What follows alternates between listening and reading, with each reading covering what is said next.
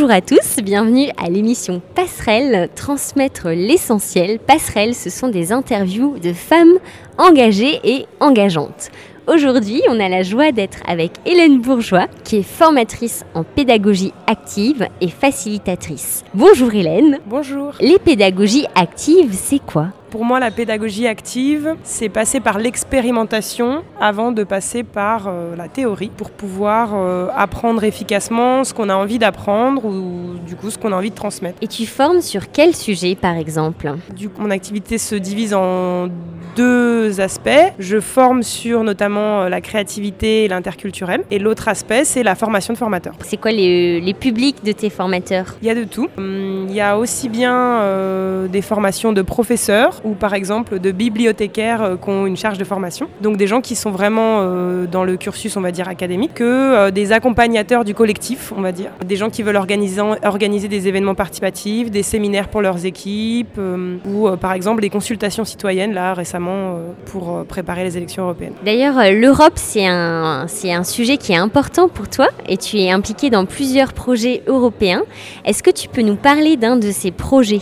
Bah, Je vais vous parler du service volontaire européen. C'est un programme qui m'est cher depuis longtemps. Alors par quoi commencer? Euh, Peut-être euh, mon histoire euh, par rapport à ce programme. Du coup, moi, j'ai les années qui ont été le plus euh, formatrices pour moi, ça a été euh, mes années de vie à l'étranger où j'ai travaillé en tant que prof de français notamment. Et tu as vécu dans quel pays? Alors du coup, j'ai vécu en Italie un an, en Espagne six mois et en Angleterre deux ans. Je pense vraiment que faire l'Europe, c'est passer du temps autre part, apprendre des langues, être confronté à d'autres jeunes, bah, pour un jeune, d'un autre pays. Et du coup, le service volontaire européen, c'est une opportunité donc, qui est accessible à tous, contrairement à Erasmus euh, qui demande d'être déjà dans un parcours d'études, euh, pour s'investir dans une association entre euh, deux semaines et un an dans un autre pays et être entièrement financé pour ça. Et donc moi, pour ce programme, je fais partie du groupe de formateurs qui s'occupe d'accueillir les volontaires de toute la France une semaine à leur arrivée, quatre jours à mi-parcours, et de faire le bilan de leur expérience avec les volontaires français qui rentrent en France. Et alors les Européens, les jeunes Européens qui viennent en France, et qui vivent un certain temps ici, qu'est-ce qu'ils qu'est-ce qu'ils disent de la France? Qu'est-ce qu'ils découvrent de la France? Ah, Beaucoup de choses. Peut-être une, euh, enfin deux choses qui les surprennent le plus, euh, c'est notre capacité à faire des pauses tout le temps. Donc apparemment en France, la pause café, c'est beaucoup plus fréquent que dans d'autres pays. Et euh, la politesse. La politesse qui trouve parfois extrêmement hypocrite, fatigante, ou la bise. Oh là là. La bise qui peut être très traumatisante pour certaines cultures. Mais du coup, un côté excessif dans la politesse et dans les pauses. Ok, les pauses, la politesse. Super. Et alors du coup, pour les Français qui partent dans d'autres pays européens, comme toi, tu as pu le faire, qu'est-ce que tu as, qu'est-ce qui t'a surpris dans les autres pays? Quels ont été tes apprentissages? Peut-être la chose qui m'a le plus rapidement surprise, c'est que quand on est à l'étranger, on a la capacité de se réinventer totalement, puisque personne nous connaît. Et du coup, ça m'a donné une grande, une grande liberté d'action. Et euh, je me suis aussi rendu compte qu'au niveau... Euh, beaucoup de choses que je considérais comme acquises, c'était en fait des codes culturels qui n'étaient pas exactement les mêmes ailleurs. Par exemple, en Italie, euh, les gens nous parlent dans la rue. en attendant le bus, les gens me parlaient, ce qui n'est pas courant à Paris, par exemple. Ils me parlaient gentiment, en plus. Et du coup, beaucoup de choses que je pensais être euh, de l'ordre de la normalité sont en fait des codes.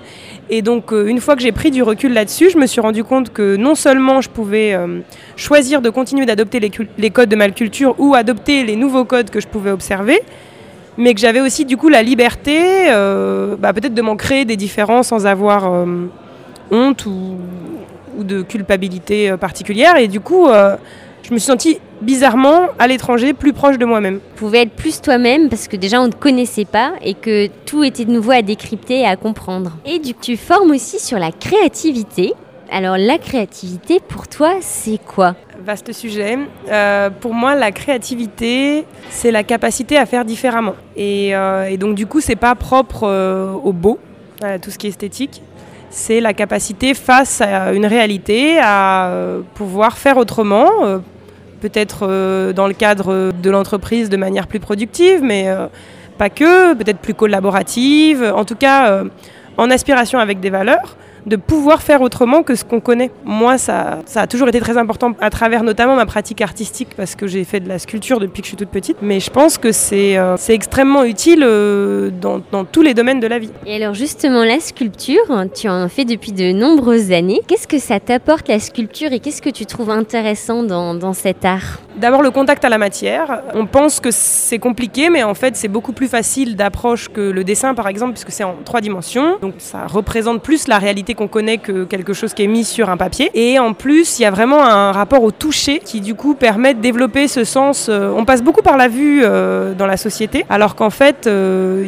il y a un certain nombre d'expériences qui peuvent être beaucoup plus complètes, bah, on le voit aujourd'hui, euh, euh, des expériences qui sont plus immersives à travers euh, la vidéo, à travers, je sais pas, les escape games ou des choses comme ça, des, choses qui sont plus, qui passent pas que par la vue et, et la passivité. Et du coup, moi j'aime beaucoup cette expérience de toucher. Ça me, ça me permet d'être très connecté avec moi-même, de reprendre un petit peu ce que j'ai vraiment envie de faire. Et, et, tout au long de ma vie, moi je me rappelle quand j'étais quand j'étais ado, le lycée pour moi ça a vraiment pas été facile. J'avais l'impression qu'on me traitait comme comme, euh, comme une enfant alors que j'étais déjà, euh, déjà une adulte. Et puis j'avais, enfin, surtout, j'avais envie de liberté. Quoi. Je, trouvais qu'on me contraignait énormément. Et, c'est vraiment la sculpture, moi, je, pense, qui m'a sauvée au sens où c'est ces moments-là que j'avais et qui me permettaient de me reconnecter à moi, d'avoir cette impression de liberté et, euh, puis de créer. Quoi. C'est beau de créer. Et pour faire de la sculpture, il faut quoi? Il faut, être, il faut beaucoup de matériel, il faut être très équipé ou ça peut se faire assez simplement? Les enfants euh, trouvent de la boue euh, pour jouer dans la boue ou de la pâte à modeler. En fait, ça dépend de l'envie. Si c'est euh, prendre un temps avec soi-même pour toucher la matière, moi je faisais des ateliers de 2-3 heures où les gens étaient amenés à, à utiliser la terre mais dans un processus pas du tout esthétique, plus pour passer un bon temps. Et en fait, dans ces cas-là, il y, a très, il y a juste besoin d'un bout de terre, euh, c'est pas cher la terre d'ailleurs, et puis de ses mains, et puis peut-être d'un endroit où qu'on peut un peu salir, parce que c'est vrai que faire de la sculpture au-dessus de la moquette blanche, c'est dangereux. Euh, après voilà, si pour faire, pour arriver vraiment à des productions, donc que ce soit euh, des, de l'abstrait ou du modèle vivant ou des plats, enfin à vous de voir, il faut avoir un four. Et là par contre, c'est mieux d'en faire en atelier. Puis il y a la dimension euh, sociale qui est sympa aussi. Quoi. Alors Hélène, toi aujourd'hui tu parles quatre langues français, anglais, italien, espagnol. J'en oublie peut-être une. Non. Ok. Est-ce qu'il y en a une que tu as pour projet d'apprendre prochainement? Non, pas particulièrement particulièrement. Euh, pour l'instant, ça me suffit. C'est déjà pas mal, hein, quatre langues. Et alors, ces quatre langues, comment tu les as apprises? Parce que tu te décrivais comme étant nulle en anglais. Et en fait, euh, maintenant, tu travailles en anglais. Pareil, tu allais vivre en Italie, en Espagne, tu ne parlais pas ces langues et maintenant tu les pratiques. Comment tu en es venu à les, à les apprendre et est-ce que c'était facile, difficile? Alors, le début, pour moi, j'avais l'impression que j'avais, j'avais pas le choix de, de quitter la France, enfin, d'aller vivre un petit peu l'aventure. Euh, et, donc du coup, après ma licence, je suis partie en Italie pour enseigner le français en me disant que j'avais envie de voir du paysage. Voilà. Et euh, par contre, en effet, oui, j'avais pas cette compétence euh, linguistique. Après, on se rend compte quand même quand on est confronté à une situation d'être avec des gens de qui on parle pas tout à fait la langue, parce que quand même entre italien et français, on se comprend à peu près. Euh, qu'on se comprend facilement. En fait, ça passe que, pas que par la langue on arrive à se faire comprendre. Ah, rapidement, en Italie, euh, à force, euh, j'avais besoin de parler puisque j'avais envie, j'aime bien parler, et j'aime bien écouter, et j'aime bien les gens. Euh, pouvoir apprendre cette compétence, c'était pouvoir vivre la vie que j'avais envie de mener. Quoi. Et, et en fait, c'est venu vite, notamment par la pratique. parce que, en fait, pour apprendre une langue, il faut la parler à tous les niveaux. Même en grand débutant, il faut avoir un minimum de contact à l'oralité parce que c'est comme ça qu'on apprend une langue. Et donc en Italie, en fait, déjà j'avais plus honte puisque j'étais pas devant une classe et puis j'en avais besoin, donc euh, du coup euh, c'est venu assez vite. Et puis euh, j'avais beaucoup d'amis espagnols en Italie. Et les Espagnols ont souvent la caractéristique de ne parler qu'espagnol entre eux, même s'il y a des, des étrangers à côté. Euh, c'est pas toujours, hein, je veux pas faire de stéréotypes, mais ça arrive. Et du coup, je me suis retrouvée à, beaucoup de, soirées, notamment où je comprenais pas grand chose. Ils étaient en plus du sud de l'Espagne, donc ils parlent très vite, ils coupent les mots. Du coup, je suis rentrée en France à Noël et je me suis dit, il faut absolument que j'apprenne l'espagnol. Donc j'ai acheté une méthode d'espagnol. Et puis, euh, avec ma méthode, euh, j'apprenais, j'avais mis un CD avec des phrases comme aller au marché, va al mercado.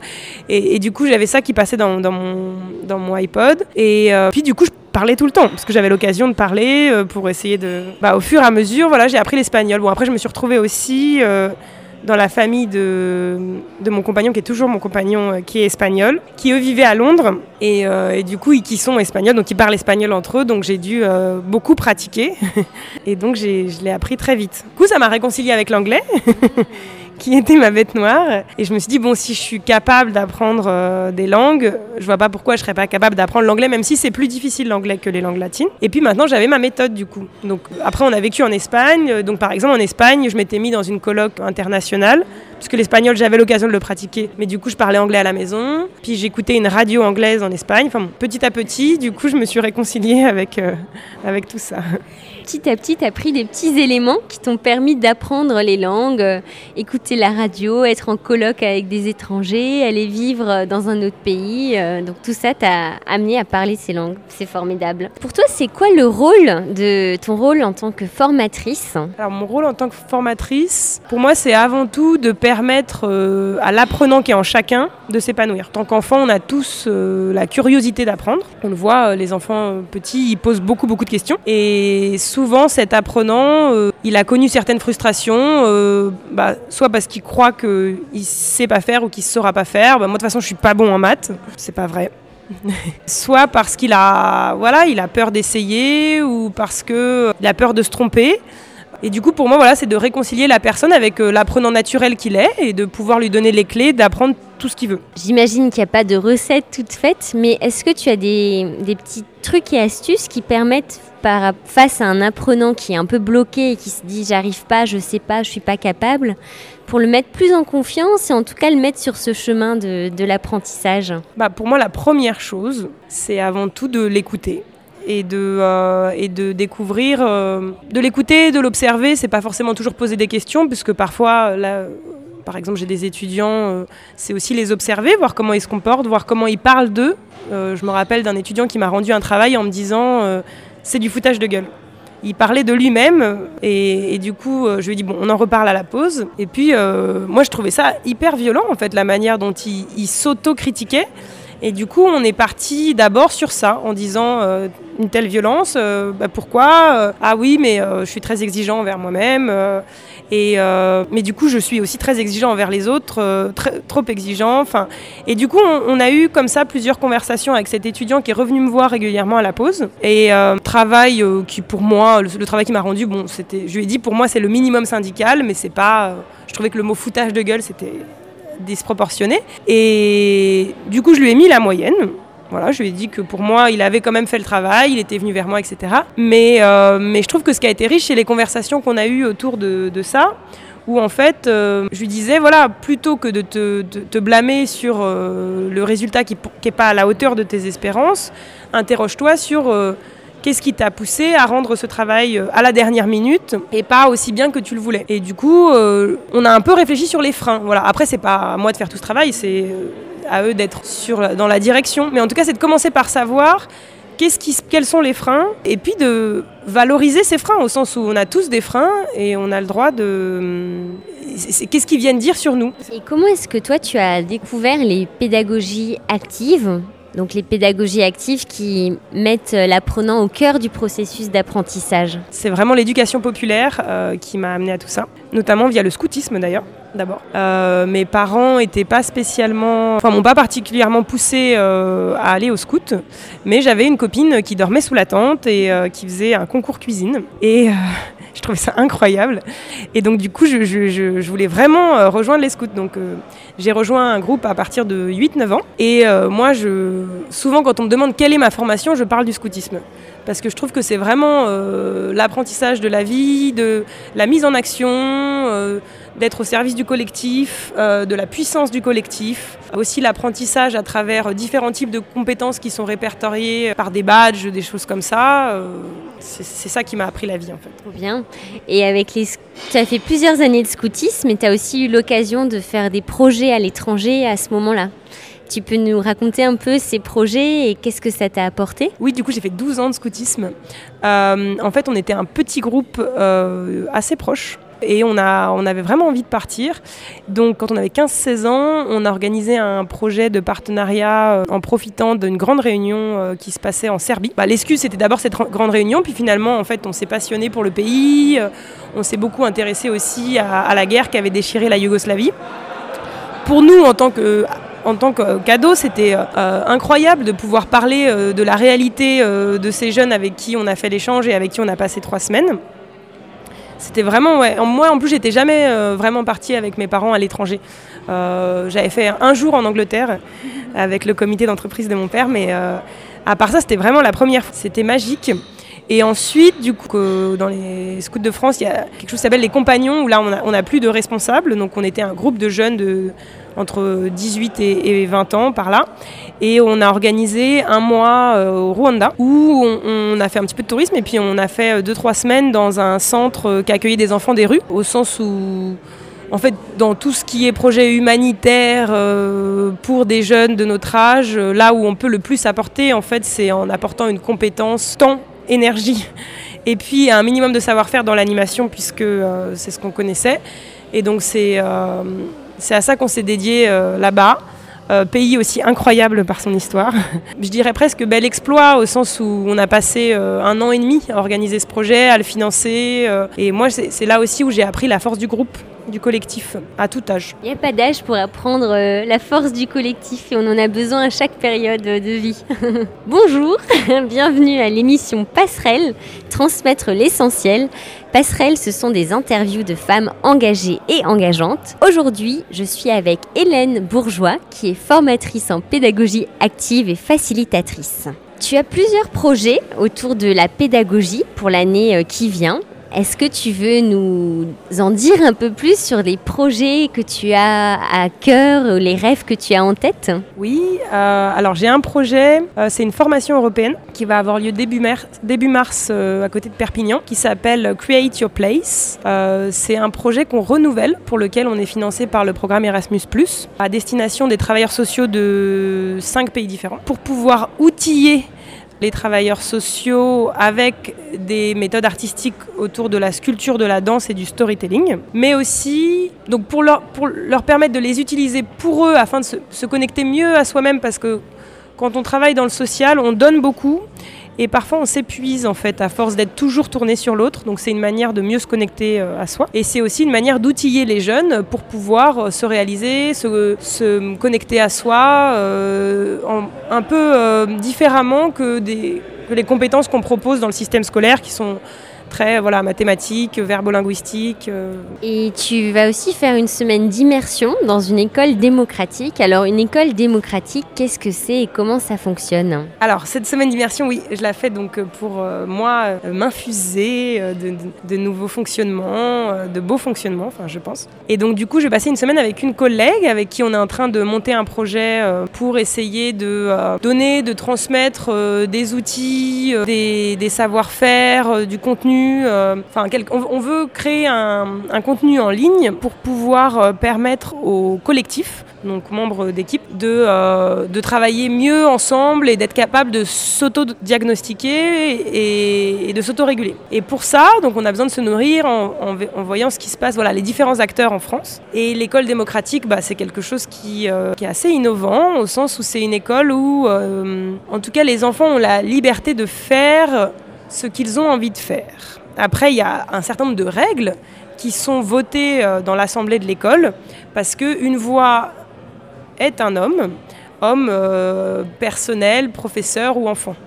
Donc ce euh, c'est le collectif de l'école qui crée les règles et ensuite bah, il y a possibilité d'apprendre, de, jouer, de se promener en fonction des envies et des motivations de chacun. C'est très innovant comme projet et il y a un projet, il y a une école démocratique à Strasbourg qui s'appelle Novagora. Donc pour les Alsaciens qui veulent creuser le sujet, c'est tout à fait euh, possible. Et toi Hélène, alors tu apprends aux gens à apprendre. Et toi, tu apprends comment? C'est quoi tes, tes manières d'apprendre préférées? Moi, je suis, suis quelqu'un de très actionnel.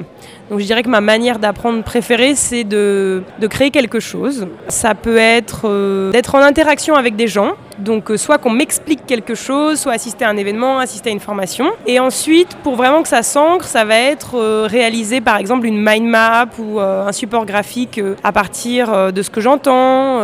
ça peut être essayer de, de transformer ce que j'ai appris en activité pédagogique. Enfin, en tout cas, d'être d'être actrice à un moment. Et juste la mind mapping, est-ce que tu peux nous dire ce que c'est? Oui, alors la mind map, c'est Tony Buzan qui a dédié toute sa vie à comprendre comment notre cerveau fonctionne. Il l'a euh, verbalisé et diffusé euh, pour faciliter l'intégration des connaissances. Et en fait, on a l'habitude de prendre les notes de manière chronologique, donc euh, du début de la feuille à la fin de la feuille, traditionnellement, mais c'est pas du tout la manière dont notre cerveau fonctionne. Donc pour faciliter l'ancrage des connaissances, en fait, il faut respecter, on va dire, la géométrie du cerveau qui marche par connexion et association d'informations. Dans la mind map, on part du thème au centre de la feuille et après, on suit différentes branches en fonction des, grands thèmes, euh, des grandes parties de cette thématique. Et ensuite, on associe euh, les différentes informations qu'on va recevoir euh, à chaque catégorie par ramification. Et l'idée d'une mind map, c'est aussi qu'elle soit colorée, imagée, en fait un certain nombre d'outils qui marchent pour la mémorisation et, et l'ancrage des connaissances. C'est vrai que les recherches aussi en neurosciences ont montré que les couleurs et la l'espace, euh, la représentation, le visuel aide énormément à la mémorisation. Et du coup la mind mapping est une façon parmi d'autres de retenir de manière euh, visuelle. Ce serait trop bien qu'il y ait des cours de mind mapping à l'école euh, dès, dès, le CP pour apprendre à prendre ses cours en, en mind mapping. D'ailleurs pour toi l'école de tes rêves elle ressemble à quoi? Peut-être que ça se ressent depuis le début de cette interview mais en tout cas moi pour moi la, valeur liberté elle est très importante. Je pense que cette liberté elle devrait déjà se traduire par une pluralité de modèles qui est euh, aujourd'hui euh, quand même assez restreinte au sens où je pense que les enfants n'ont pas besoin des mêmes choses. Et en effet, moi, en tant qu'enfant, la petite Hélène, elle aurait aimé une école démocratique, je pense. quelque chose où elle aurait une grande liberté. Euh, mais je suis pas sûre que ça convienne à tout le monde. Et à mon avis, c'est aussi OK qu'il y ait des écoles extrêmement, par exemple des écoles militaires ou des écoles, enfin différents modèles qui soient possibles de coexister. Pour moi, l'école idéale, c'est avant tout une école où il y a une grande liberté de choix pédagogiques pour euh, le collectif ou le responsable d'établissement. Pour moi, l'école idéale, c'est avant tout euh, une équipe qui euh, a une certaine marge de manœuvre pour mettre en place vraiment une direction pédagogique, se demander en fait qu'est-ce qu'on a envie qu'est-ce qu'on a envie pour les, pour les jeunes qu'on accompagne. Et, ça, et, ça, ça, peut être co-construit avec les parents, ça peut être co-construit avec les jeunes. Oui, qu'il y ait plus de direction, quoi. Parce que moi, quand je m'interroge sur l'école qu'on a vécue, qui a encore, euh, pas beaucoup changé aujourd'hui. Je me dis, bah, la direction, j'ai l'impression que c'est de, créer euh, des, réceptacles, voilà, des gens qui, qui sont capables euh, d'ingurgiter la connaissance et quand on sait qu'en fait, les connaissances d'aujourd'hui, dans 20 ans, elles seront complètement obsolètes, je me dis, bah, du coup, l'ambition qu'il y a derrière, c'est forcément d'avoir, d'enseigner l'obéissance. Et c'était sûrement très puissant à, l'ère de la révolution industrielle. Aujourd'hui, dans la société dans laquelle on vit, ça serait plus intéressant de travailler sur les savoir-être, la résilience euh, et puis la capacité d'apprendre à apprendre. Et à travailler ensemble aussi. On se retrouve après euh, le blues du businessman de Starmania. Hélène, qu'est-ce que tu aimes dans cette chanson? Déjà, j'adore Starmania, euh, donc ça sera peut-être un peu désuet pour certains, mais moi ça continue à me faire rêver. J'ai jamais pu y aller d'ailleurs, et donc euh, un jour s'ils reprennent Starmania, je serai la première à prendre mon ticket. J'adore chanter Starmania euh, en karaoké, et notamment cette chanson, donc qui n'est pas, la prenez pas comme un miroir de ma vie, c'est pas vraiment que j'aurais voulu être un artiste ou une artiste que voilà, elle, elle est très belle, elle est drôle, enfin elle me plaît quoi. Chantez-la, faites-vous plaisir dans vos salons.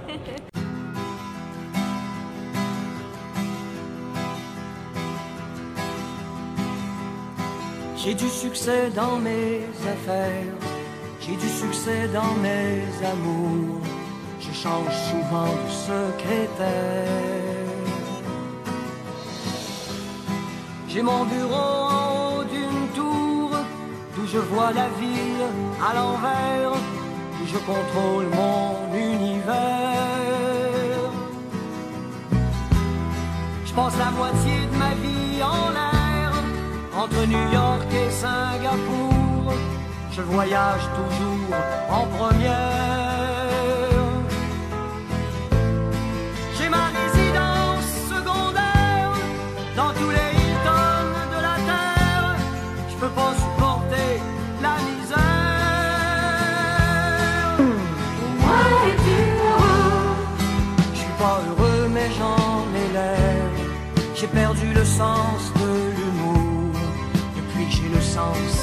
Affaires.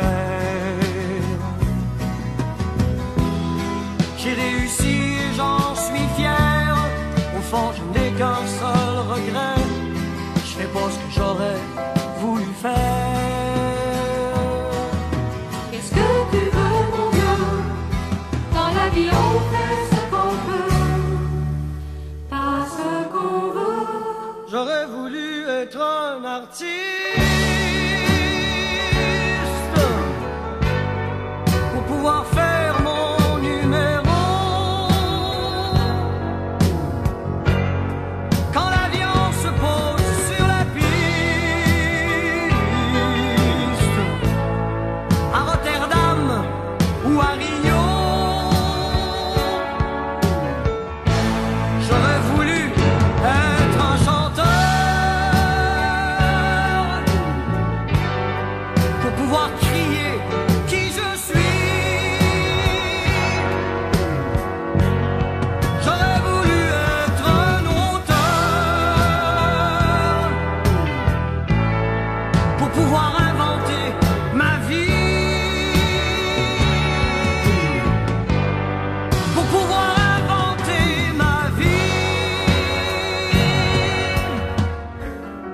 J'aurais voulu être un acteur.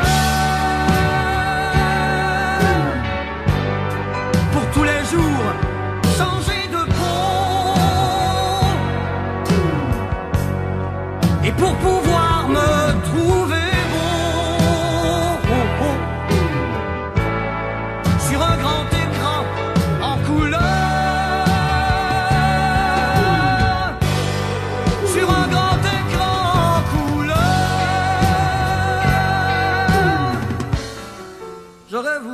pour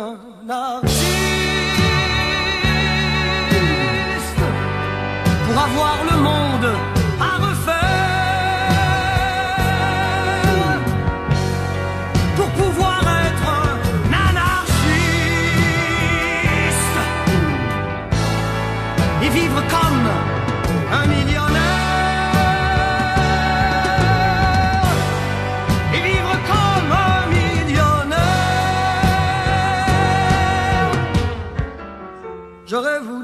voulu